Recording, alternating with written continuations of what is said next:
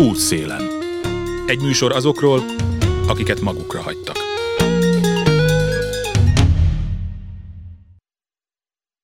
Jó napot kívánok, Józsa Márta vagyok. Most idézetek következnek az Egy Morzsányi Szeretet nevű debreceni jótékonysági szervezet honlapjáról. 1. Kaposváron élek látásfogyatékkal és rokkant ellátott vagyok. Víz és villany nélkül élek egy hétvégi házad bérlek. Segítséget szeretnék kérni, hat éve tiltják az ellátásomat, és még hat hónapig így nem lesz jövedelmem. Emiatt nem tudok albérletet fizetni. Tartós élelmiszerre és tüzelőre volna szükségem. A körülményekről személyesen meg lehet győződni. Mivel nincs áram, így nem mindig vagyok elérhető. Köszönöm, ha akár csak egy megosztással is segít. Egy következő. A töltött káposztára várók között legtöbben a kis nyugdíjasok voltak. A rekordmagas infláció talán őket érintette a legjobban életük, amely eddig sem volt könnyű, még nehezebbé vált. Öreg napjaikra pedig odajutottak, hogy hóvégére elfogy a kevés összekoporgatott pénzük, időskorukra a társadalom számkivetettjévé váltak. Egy dolgos élet van mögöttük, most egyik napról a másikra élnek. És még egy a rendőrség honlapjáról.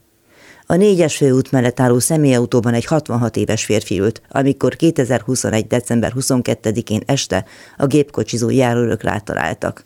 Az idős ember elmondta, hogy három napja nem evett, és neki az sem számít, ha megfagy, hisz létezésének nincs sok értelme.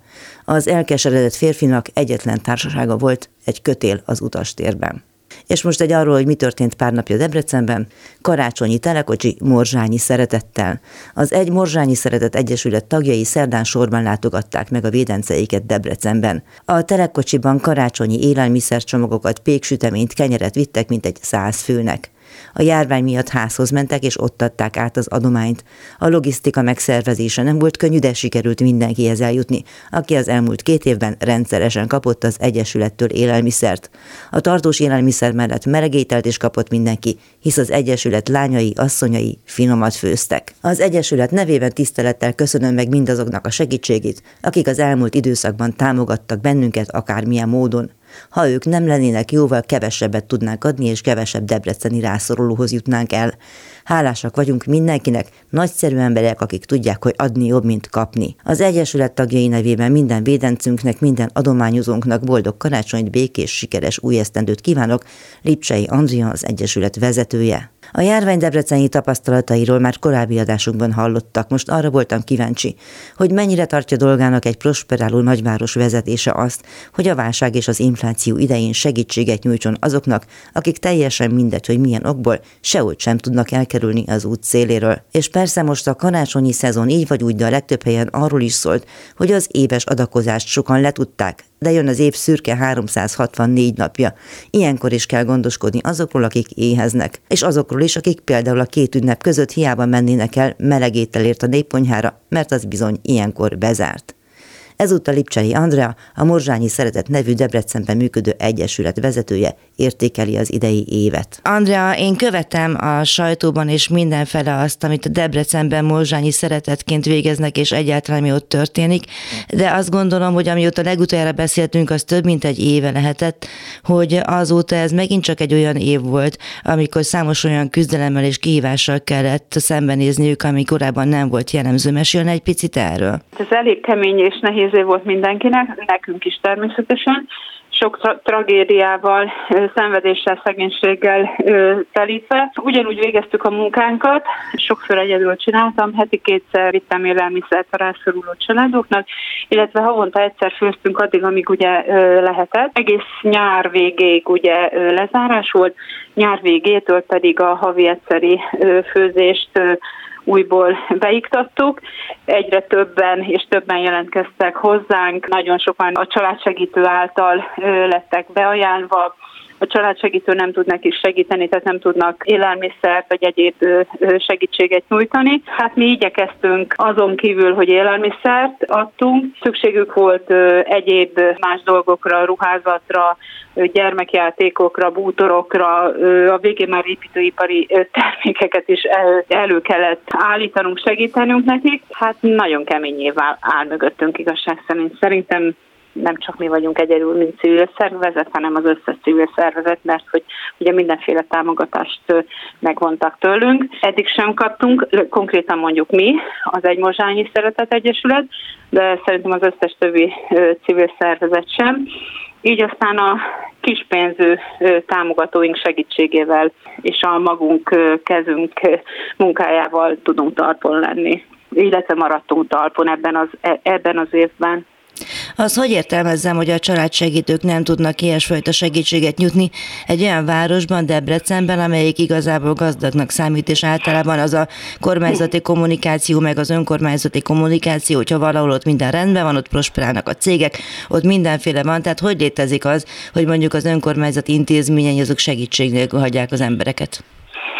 Szó szerint kell érteni, ugye, ahogy ön mondta, kedves Márta, semmiféle, tehát sem élelmiszer csomagot, sem élelmiszer, sem semmiféle más segítséget nem tudnak nyújtani, csak úgy, hogy a civil szervezeteket konkrétan mondjuk, tehát én csak a magam nevében, az Egyesület nevében nyilatkozhatok, tehát minket fölhívnak, megtaláltak bennünket, megtaláltak engem konkrétan, és kéri, kérnek bennünket arra, hogy még be tudnád-e vállalni ezt a családot, vagy azt az XY nevezetű szemét élelmiszerrel. És amikor én visszakérdezek, két hölgyel kerültem kapcsolatba, hogy ti mit csináltok, mit segítetek, és azt mondta, hogy hát ők semmi más nem tudnak csinálni, csak a papírmunkát elvégzik, kérvényeket írnak az önkormányzat felé, és az önkormányzat pedig maximum évi egyszeri 5000 forintos, én úgy szoktam hívni, jutalmat osztanak ezeknek az embereknek. Vannak kapcsolatban más olyan szervezetekre, aki segítenek, tehát gondolom, hogy ilyenkor az sárt, hogyha mondjuk módszertanilag meg tudják azt beszélni, hogy kivel mi történik, és hogy kinek milyen ötletei vannak, hogy hogy lehet könnyebben, hatékonyabban, direktebben eljutatni a dolgokat azoknak, akiknek szükségük van.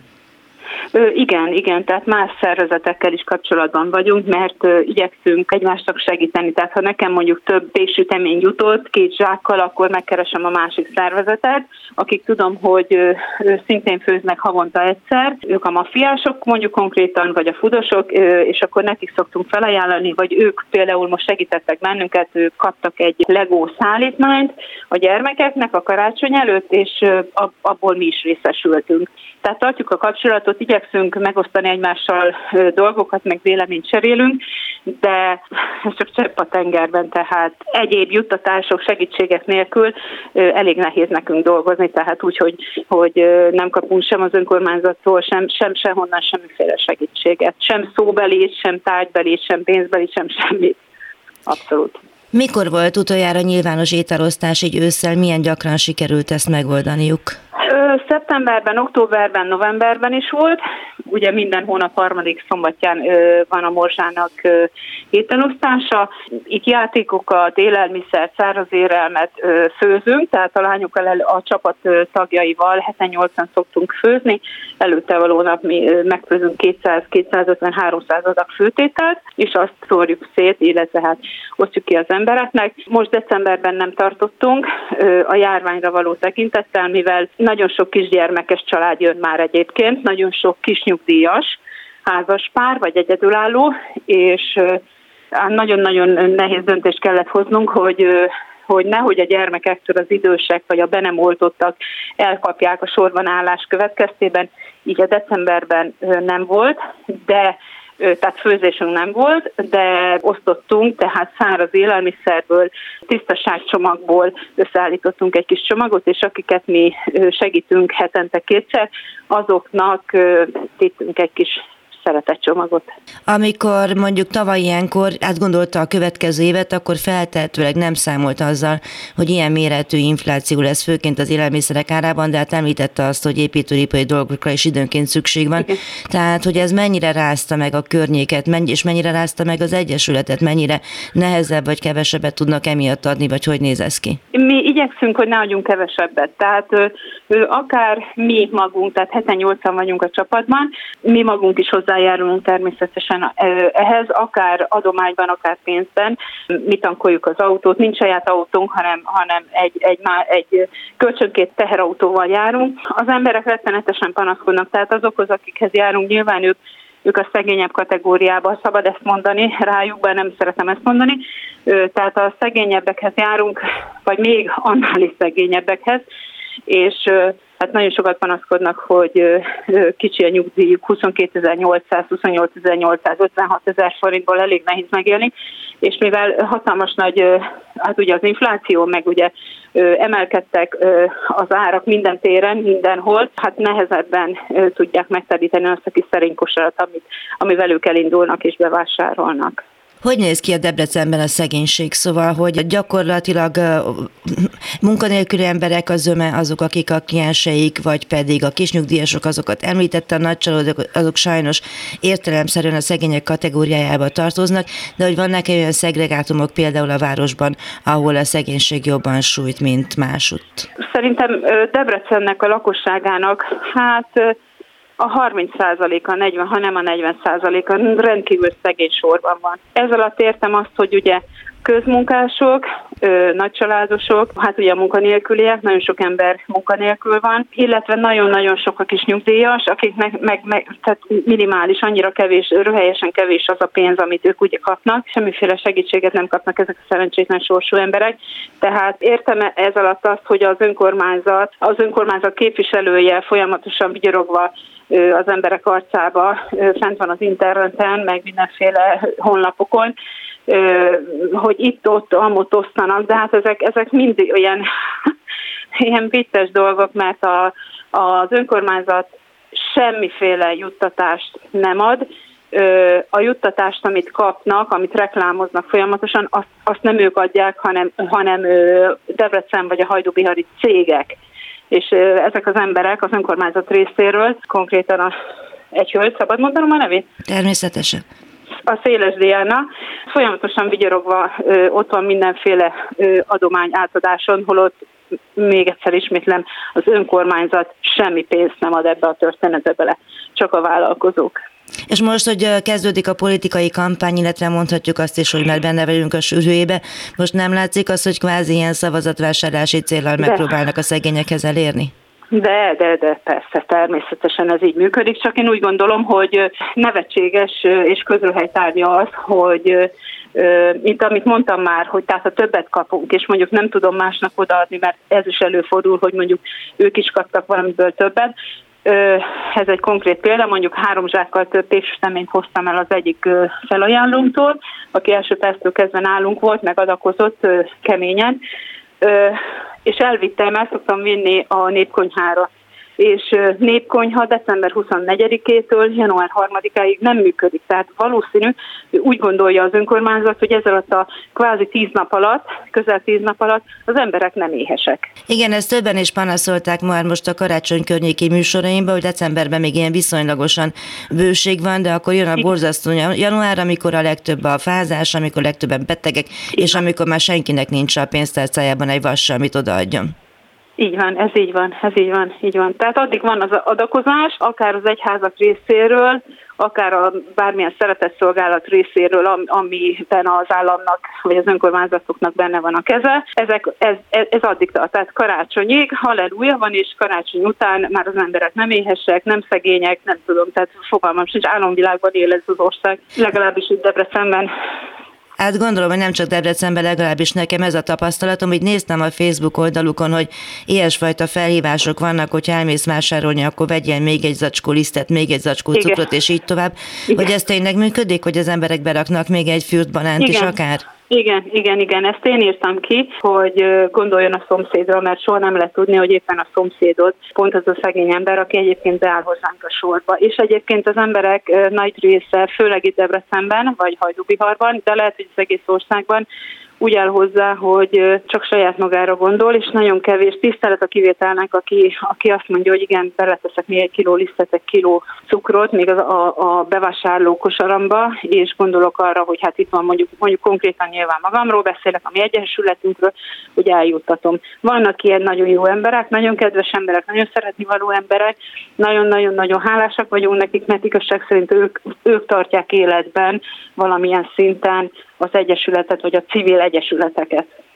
A járvány mennyire tépázta meg a környéket és azokat a klienseket, akikkel kapcsolatban állnak, azokat az embereket, akiknek azért mégiscsak követik a sorsát, hogy hogyan mennyire romlik vagy rosszabbodik munkahelyük elvesztésére gondolok, és például az oltás helyzetre? Az az igazság, hogy nagyon sokan elveszítették a munkahelyüket. Nagyon sok kis nyugdíjason van.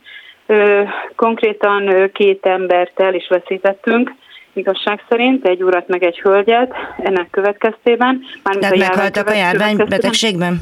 Igen, igen, igen, igen, igen. Az az igazság, én sokat beszélgettem az osztáskor az emberekkel, akik járnak ugye hozzánk, és hát a nagy többsége, tehát egy olyan 40%-a nincs beoltva. Vagy felvette az első és a második oltást, a harmadiknak a közelében sincsenek és félnek is. Fél, nincs, nem jó a tájékoztatás, nem tudják, hogy, hogy akkor most, most jó, jó ez, hogy beoltatjuk magunkat, nem jó, mivel teszünk jót, hogy védekezzünk, de igazság szerint ők inkább az éhezéstől félnek.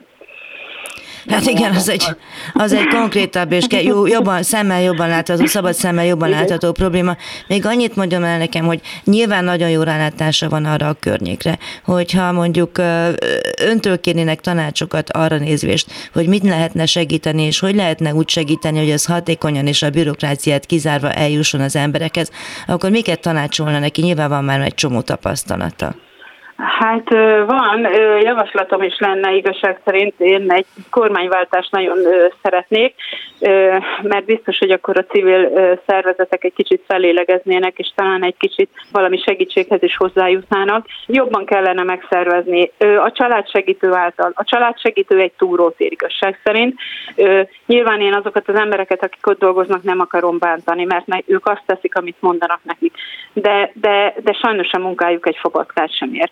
Tehát én kértem segítséget abban, hogy adjanak nekem több családot, több kis nyugdíjast, vagy nagy családost, ahol sok gyerek van, ahol tuti, hogy éheznek az emberek, Hát van a személyiségi jog, ugye erre hivatkozva, de azért mégis a kiskaput megtalálják, mégiscsak felhívnak, hogy hú, figyelj már, ez és ez, és ide még tudnál levinni valamit. Oké, rendben van, ezzel nincs semmi gond nincsenek rálátások az emberekre. Tehát például nem, tudják, hogy milyen körülmények között élnek. Tehát úgy történik a családsegítőnek a munkája, hogy bemegy oda XY, elmondja, hogy én ilyen bajba vagyok, elveszítettem a munkámat, Covid, járvány, anyám tyúkja, akármi, és akkor azt mondja, jó, oké, fölveszem az adatokat, rendben van, és, és ennyit tudnak segíteni, hogy fölveszi az adatot, és fölhívnak engem, vagy fölhívják a másik civil szervezetet, hogy tudjanak segíteni. Na, és nem mennek ki, tehát nem is nézik meg, hogy milyen körülmények között élnek valójában ezek az emberek.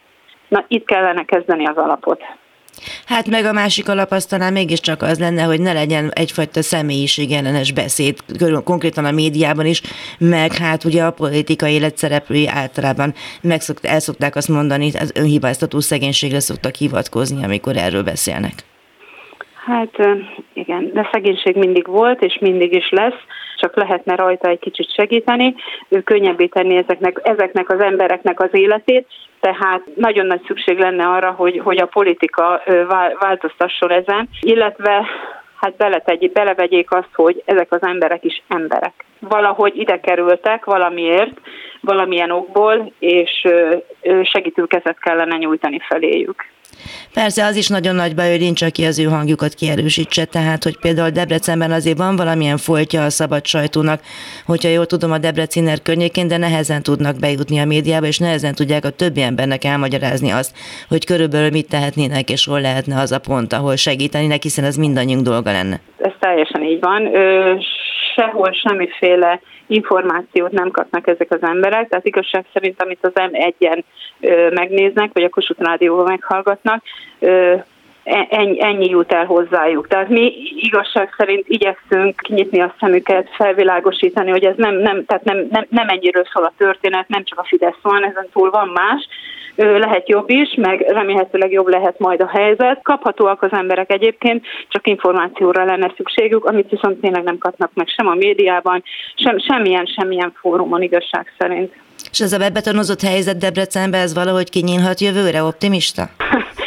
hát ez Fidesz város, ez, ezt, ezt kijelenthetjük így. Nyilván most lesz majd polgármester választás, de Hát az még odébb van. Országgyűlési választás lesz először. Igen, de, de én úgy gondolom, hogy ez, ez, ez tehát itt Debrecenben nem fog változni. ez Fidesz város fog maradni.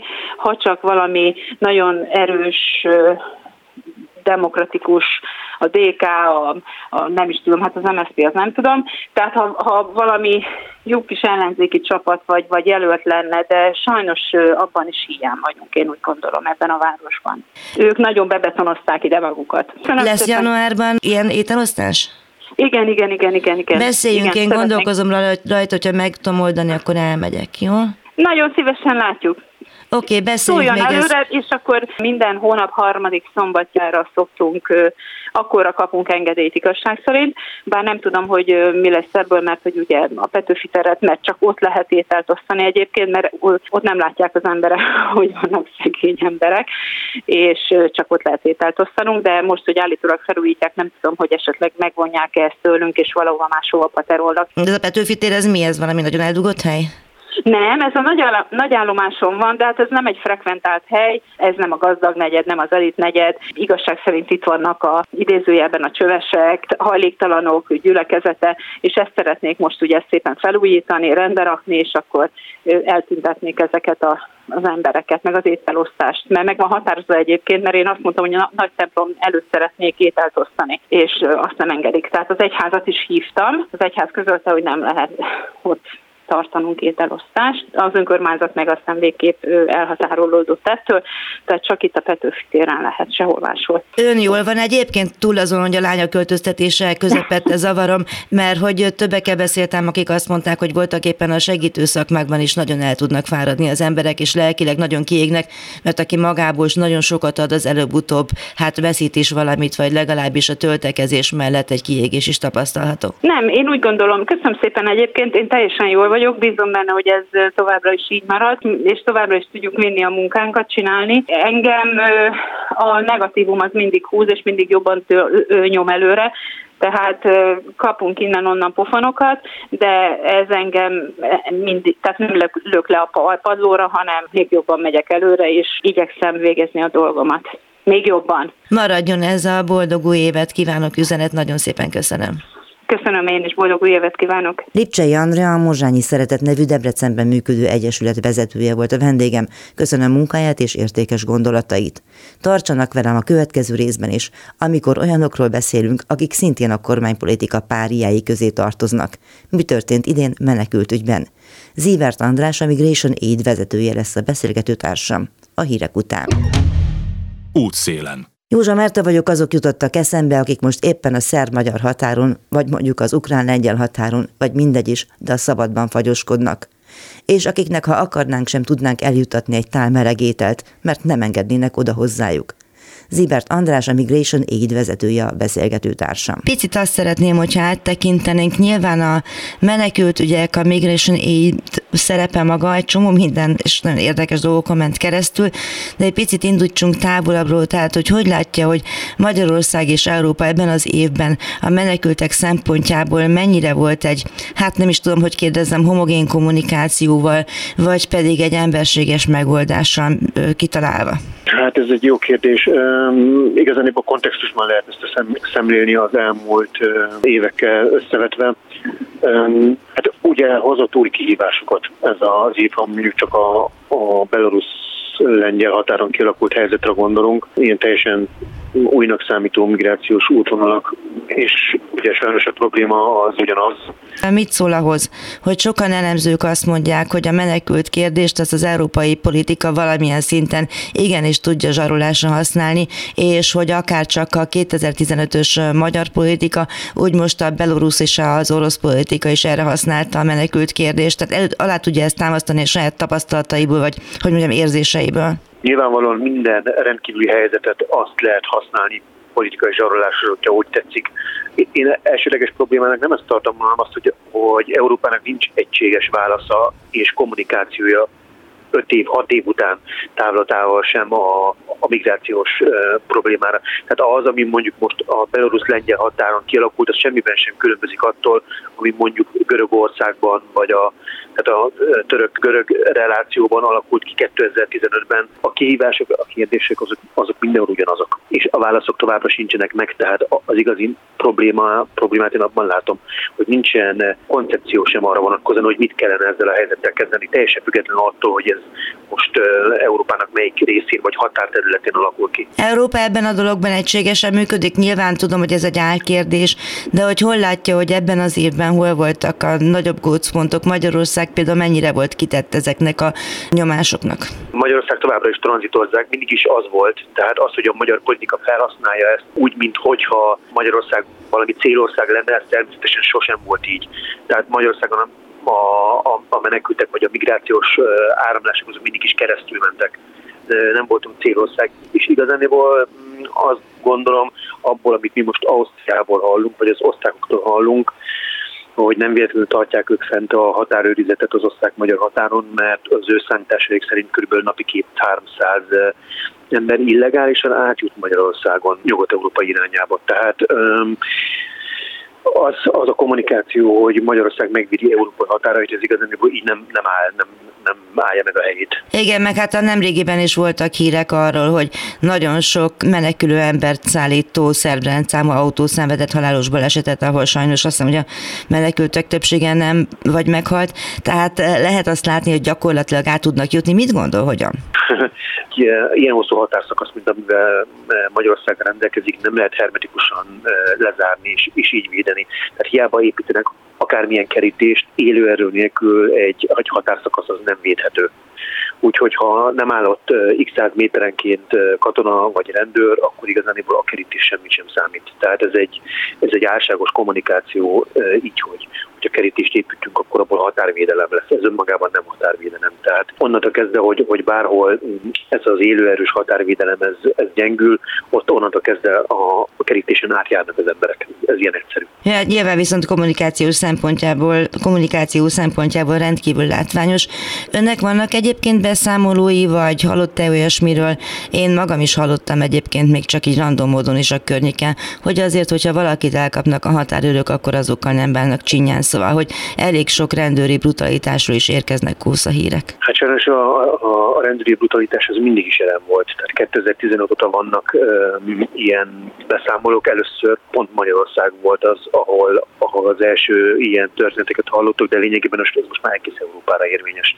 Tehát Horvátországból, Boszniából, vagy akár Görögországból ugyanezek a, a ugyanezek a beszámolók érkeznek. Lehet ezzel ellen tenni valamit? Tehát, hogy vannak olyan civil szervezetek, akár önök is, akik egyfelől fel tudnak szólalni, másfelől tudják őket képviselni, mármint hogy a menekülteket ezekben az ügyekben, tehát a, az atrocitás ügyekben, harmadrészt pedig adott esetben föl is készíteni az helyzetnek a szereplőit arra, hogy hát ez nem törvényszerű, hogyha valaki menekül valahonnan, akkor meg kell verni. Hát ez egy eléggé nehéz kérdés sajnos. Én azt gondolom, hogy azok az emberek, akik egy háborús övezetből érkeznek, ők megszokták azt, hogy, hogy sajnos így bánnak velük. Tehát ez, ez hogy igazán talán a megdöbbentő az számukra, hogy Európa sem kivétel ez alól. Tehát, hogy ugyanaz a bánásmód éri őket, mint mondjuk, hogyha Afganisztánból jönnek, hogy ami, ami Afganisztánban, meg Pakisztánban, meg Iránban, meg Törökországban, tehát ilyen szempontból Európa alig számít ma már kivételnek. Tehát, hogy hogy ez a szomorú igazán, hogy hiába van az, hogy Európa azt mondja, hogy így emberi jogok, meg úgy emberi jogok, valójában például pont a menekültügyben ezek nagyon nehezen érvényesülnek. Történt idén egy más, például az afganisztáni események. Hogy látszik, hogy megváltozott-e azoknak a struktúrája vagy összetétel, akik menekülnek Magyarország vagy egyáltalán Európa fele, meg hát eljutnak-e egyáltalán Afganisztánból ide a menekültek? Afganisztán mindig is egy, egy jelentős kibocsátó ország volt menekültek szempontjából, még 2015-ben is, amikor a szírválság volt, és a szírek aránya magasabb lett a menekültek között, még akkor is sok volt az afgán. És ahogy a, a szíreknek a száma csökkent, úgy igazániból a, a, az afgánok egy növekedett, tehát azért az elmúlt években ez mindig így volt, hogy az afgánok körülbelül 40%-át tették ki a, a menekülteknek. Ez, a, ez, a, ez az arány, ez most sem változott jelentősen. Önök tudják nyomon követni ezeket az útvonalakat? Bizonyára vannak a más nem informális tudásaik is, hogy hogyan tudnak ide eljutni, és aztán ide jellemzően mondjuk egy afgán merre tud tud tovább menni? Annyiban különbözik ez mondjuk a 2015-2016-os helyzettől, hogy akkor voltak fő útvonalak, amikről nagyjából mindenki tudott, és mindenki ezeken az útvonalakon haladt. Ez most rendkívül cizellált lett. Tehát a, az embercsempészek is rendkívül rugalmasan alkalmazkodnak a mindenkori változó körülményekhez, meg határhelyzetekhez, úgyhogy valószínűleg ezért is nehezebb most már hivatalosan is nyomon követni azt, hogy merre felé mennek az emberek, mert, mert, mert nagyon sok különböző útvonal meg, meg lehetőség van. Világos, önök most pillanatnyilag tulajdonképpen hol és mit tudnak dolgozni? Magyarországon túl sok menekült nem maradt meg nem marad. Tehát még azok is, akik Magyarországon státuszt kaptak, akiknek a létszáma már pár tucat, maximum évente, azoknak a nagy része is tovább megy. Tehát mondjuk egy jellemző példa erre, hogy ugye Magyarország most befogadta, illetve tartózkodási engedélyt adott azoknak az afgánoknak és a családtagjaiknak, akiket a afganisztáni változások után ugye kihoztak a magyarok Afganisztánból, és ez a 3-400 ember ezeknek a jelentős része is tovább megy Nyugat-Európában, miután a, a papírokat megkapták.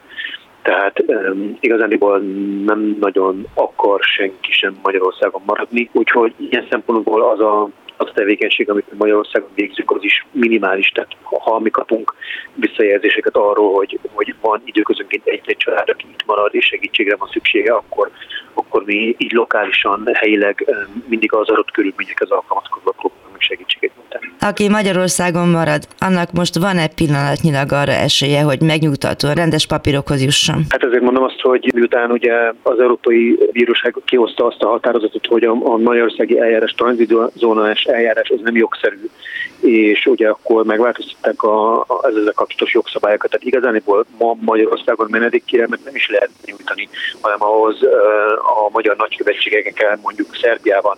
Tehát rendkívül bonyolultá vált ez az egész procedúra, és nem véletlenül van az, hogy, hogy minimális menedékkérelem jut egyáltalán el abba az állapotba, hogy elbírálás alá esessen, úgyhogy nagyon alacsony az a létszám, akik most Magyarországon menekült státuszt kapnak. És mondom, hogy akik megkapják a menekült státuszt, azoknak a nagy része, és onnantól kezdve, hogy papírokat megkapta meg tovább más nyugat-európai országok. Az önök már, mint a Migration Aid szempontjából az idei azért nyilvánvalóan annyival sokkal meg külön, elkülönbözött az előző évektől, hogy hát most azért napirendre került az, hogy miközben önöket egyfolytában azzal piszkálták, hogy mindenféle sorosista háttérszervezetnek, meg Black Cube, meg stb. dolgoznak. Ehhez képest azért az kiderült, hogy önök ezt nem tudták, és nem is képzelték el másként csinálni, mint hogy a nemzetbiztonsági szervekkel együttműködve megpróbálták ezt a helyzetet kezelni. Mesélni egy kicsit erről? Hát az a helyzet, hogy onnantól kezdve, hogy valaki elkezd ezen a területen dolgozni, az egész nyilvánvaló, hogy a migráció az egy nemzetbiztonsági probléma is egyben. És ez számunkra is világos volt, hogy a mi érdekünk is az, hogy ha, hogyha mi bármiféle olyasmi információval találkozunk a munkánk során, ami úgy gondoljuk, hogy mi igazából arról szól, hogyha valaki nem egészen tiszta szándékokkal érkezik Európába, és mi azt érzékeljük. Szóval a, ez a migration need is érdekel, hogy legyenek olyan kontaktok, hogy úgy tetszik, hogyha nekünk valami, vagy a, a nekünk dolgozó önkénteseknek valami feltűnik, hogy azt gondolják, hogy, hogy valaki nem jó szándékkal érkezhet Európába, vagy olyan jellegű kommunikáció, vagy olyan jellegű tevékenységet folytat, akkor nekünk legyenek csatornáink, ahol mi ezt tudjuk jelenteni. Nyilvánvaló, hát ez a terrorizmus elleni küzdelemnek Így például van, az igen, egyik, egyik igen. alappillére. Azóta piszkálják magukat, amióta ezek a dolgok kiderültek? Tehát, hogy még sorosistázzák, vagy elmúlt ez a vád köteg? Hát egyelőre, egyelőre nem hallottunk azóta semmi ilyesmiről, tehát igazániból csend lett a migration körül, tehát a, úgymond a kormányzati sajtóban azóta a migration de kapcsolatosan nem jelent meg semmiféle írás. De azért azzal a veszélyel számolnunk kell, hogy a menekültek továbbra is a kormányzati kommunikáció fekete péterei maradnak. Egy nyilvánvalóan, főleg azért, miután hogy a választásokhoz közeledünk, ez már most látszik a kommunikáción, hogy ezt vissza fogja emelni, hogyha nem is ugyanazzal az intenzitással, mint mondjuk az előző választási kampányban, de ez megint téma lesz sajnos. Útszélen. Maradva a témánál többször felvetődött, hogy gazdasági aranybánya lehet-e vagy kulturális összeomlást okoz a migráció. E két szélsőséges megközelítés őszi vitáját idézem meg most egy nagy port felvert bevándorláspárti könyv megjelenése kapcsán, aki a történteket és az álláspontokat összefoglalta, Kovács András szociológus, a Menedék Egyesület igazgatója. Nem feltétlenül csak humanitárius kérdésként találkozom a bevándorlással, de mindenképpen egy nagyon összetett társadalmi jelenségként találkozom a bevándorlással akár kutatóként, akár, akár pedig a Menedékegyesület munkatársaként. És hát amit mi a Menedékegyesületnél mondani szoktunk, az az, hogy a bevándorlás önmagában se nem jó, se nem rossz, tehát hogy nem lehet ezeket a nagyon leegyszerűsítő és általánosító kijelentéseket tenni, tehát hogy se azt, amit Keplen állít, hogy a bevándorlás önmagába véve jó, és ez ösztönzendő, se azt, amit mondjuk a jelenlegi kormányzati kommunikáció állít, hogy a bevándorlás az eredendően rossz dolog, hanem sokkal inkább arról van szó, hogy az adott társadalmi, gazdasági, történelmi, kulturális, politikai összefüggések rendszerében kell ránézni a bevándorlásra, és megnézni azt, hogy melyek ennek a társadalmi folyamatnak a pozitív hatásai, akár a fogadó társadalomra nézve, akár az ideérkezőkre nézve, és melyek ennek a folyamatnak a nem kívánt káros hatásai. És innentől jön aztán a munka, innentől jön a szakpolitika, vagy mondjuk a mi esetünkben egy civil szervezetnél az a szolgáltatás, amit bevándorlóknak vagy velük dolgozó szakembereknek nyújtunk, hogy megpróbáljuk ezeket a pozitív hatásokat kiaknázni, kimaxolni, megőrizni, és megpróbáljuk azokat a hatásokat, amelyek nem kívánatosak, amelyektől szenvednek az érintettek, minimalizálni. Ez az a szemlélet, amin keresztül én nem tudom azt mondani, hogy bárhol bármely bevándorlási folyamat az majd az érintettek nagyobb boldogságát fogja szolgálni, mert a gyakorlati munkánk során is nagyon sokszor találkozunk olyannal, hogy nem is csak rövid távon, hanem akár nagyon hosszú távon sem teljesülnek azok az álmok, nem jönnek létre azok az üzleti vagy emberi kapcsolatok, amiket egyébként az érintettek remélnek, és szenvedés és nyomor is ugyanúgy jár ezzel, mint ahogy egyébként nagyon sok siker is jár ezzel. Tehát ez a két dolog együtt van jelen, és ezért gondolom én, és ezt képviseltem a vitában is, hogy ezt differenciáltan kell megközelíteni, és beszélni kell az előnyökről. Ugye ez volt, amit a kormányzati szereplő irányába is megfogalmaztam, hogy nem kell ezt a politikai haszonszerzés érdekében eltagadni, elrejteni, eldugdosni, hanem igenis az előnyös bevándorlás politikai lépésekről érdemes nyíltan és nyilvánosan beszélni, kommunikálni, felvállalni, és ugyanakkor nyilvánvalóan azzal is szembe kell nézni, hogy előállnak helyzetek, amikor az érintettek számára jobb, ha nem történik meg a bevándorlás. A könyvnek a keddi vitájában az ön vitapartnere Orbán Balázs volt a miniszterelnök politikai igazgatója. Másnap a HVG megjelent egy cikk, amely körülbelül úgy fogalmazott némi maliciával, hogy Orbán Balázs ebből a vitából értesült arról, hogy Magyarországon vannak bevándorlók és létezik migráció, errefele irányuló migráció. Volt is egy kis porpáli ezekről az adatokról, hiszen nehéz úgy szembesülni ezekkel a dolgokkal, hogy a kormány retorikája az az, hogy a migráció végül is eszenciális rossz, és hogyha lehet, akkor nem veszünk róla tudomást. Szóval, hogy milyen migráció van most Magyarországon, mit lehet erről elmondani? Ez ami nagyon érdekes, és valóban ez az, amit megpróbáltam a vita során behozni a beszélgetésbe. Csak így zárójelben nem gondolom egyébként, hogy Orbán Balázs itt értesült erről, sokkal inkább azt gondolom, hogy meg ami meg is fogalmazódott, hogy a politikai kommunikációnak alárendelődik a tények objektív ismertetése, illetve az ezekkel való szembenézés, és én ezt gondolom egy problémás jelenségnek, mert hogy igazából az történik Magyarországon, hogy nagyon-nagyon sok szó esik a menekültügyről, ami az én megítélésem szerint tényleg katasztrofális állapotban van, tehát hogy nagyon-nagyon, nem is azt mondom, hogy megszigorodott, hanem gyakorlatilag megszűnt Magyarországon a, a Azt hiszem, hogy tavaly 6-6 kérelmet hagytak jóvá. Fogadása, és nem hát ennél több kérelmet hagytak jóvá tavaly, de nagyon kevés kérelmet hagynak valóban jóvá. Tehát gyakorlatilag le, lebontotta a kormány azt a menekültügyi rendszert, aminek egyébként mind a magyar alaptörvény, mind pedig a nemzetközi egyezmények és az Európai Unió tagság miatt meg kellene felelni, és e körül rengeteg politikai vita van, illetve a menedékkérők és a Magyarországra belépni szándékozók, főleg menedékkérelmi szándékkal, vagy tovább az országon áthaladási szándékkal, papírok nélkül belépni szándékozók körüli rendészeti, határvédelmi, biztonságpolitikai kérdések kerültek a migrációs vitáknak a középpontjába. Tehát, hogy az elmúlt évek során tényleg más se hallunk, mint azt, hogy a kormány az a határokat ostromló illegális bevándorlók hordáiról beszél, a kormány politikáját kritizáló, akár nemzetközi, akár magyarországi civil szervezetek, szakmai szervezetek pedig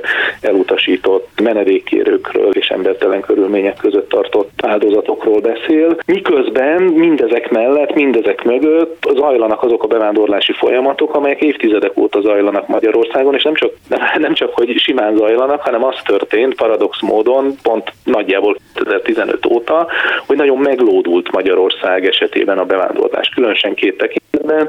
Az egyik a Magyarországra érkező munkavállalókat illetően, tehát meg sokszorozódott a számuk 5-6 év alatt, a másik pedig a Magyarországon tanuló külföldi diákokat illetően. És most olyan emberekről beszélek, tehát hogy nem az Európai Uniós állampolgárok szabad mozgásáról beszélek, ami szintén zajlik, ahol egyébként szintén növekedés látható, hanem kifejezetten arról beszélek, hogy Európán kívülről és az esetek nagy részében Ázsiából, Afrikából, Magyarországra, akár munkavállalási, akár tanulási célral érkező embereknek a száma radikálisan megnőtt. Honnan jönnek ezek az emberek jellemzően? Változó nagyon, ahogyha a munkavállalást nézzük, akkor ott Ukrajna, Szerbia, Kazaksztán, Mongólia, Vietnám, Törökország, Fülöp-szigetek, most így hirtelen ezek az országok, amikkel szembe jutnak. A diákokat illetően lényegesen tarkább a kép, hogy itt ugye a magyar ösztöndíj programokon keresztül is ezres nagyságrendben érkeznek, de hát összességében is azért itt több tízezer emberről van szó. Ők tényleg szerte a világból, de jelentős részben afrikai országokból, közel-keleti, közép-ázsiai országokból, vagy akár a távol-keletről, sőt latin-amerikai országokból is jönnek. Vannak adatok arra, hogy mondjuk 2015 a menekült válság kirobbanása óta hányan érkeztek Magyarországra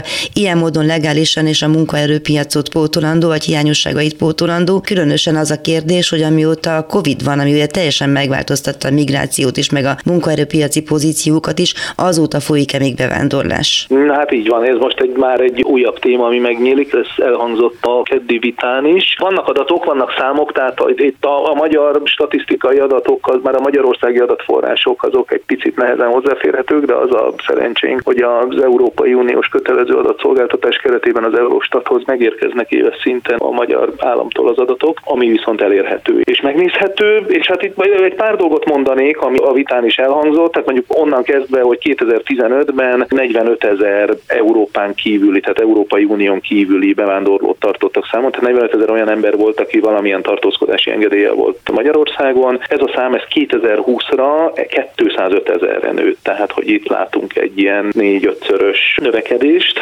Aztán ezen belül, ami nagyon izgalmas, az az, hogy akik munkavállalási célral voltak, itt pont nincsen 2015-ös adat, mert egy pár évig nem, nem működött a magyar adatszolgáltatás, de 2011-ben volt 15 ezer ember, valamivel több mint 15 ezer ember, 2020-ban ez a szám ez majdnem 87 ezer volt. Tehát itt egy óriási növekedés történt nagyjából 10 év alatt. A műsor első részében Lipcsei Andreával, a Morzsányi Szeretet nevű Debrecenben működő egyesület vezetőjével, a nincstelenek és rajtuk segítők szemszögéből értékeltük az évet. A második részben pedig a menekültek és a róluk gondoskodók volt a szempont. Zivert Andrással, a Migration Aid vezetőjével beszélgettem, és megidéztem Kovács András, a Mendedék Egyesület igazgatójának szavait is.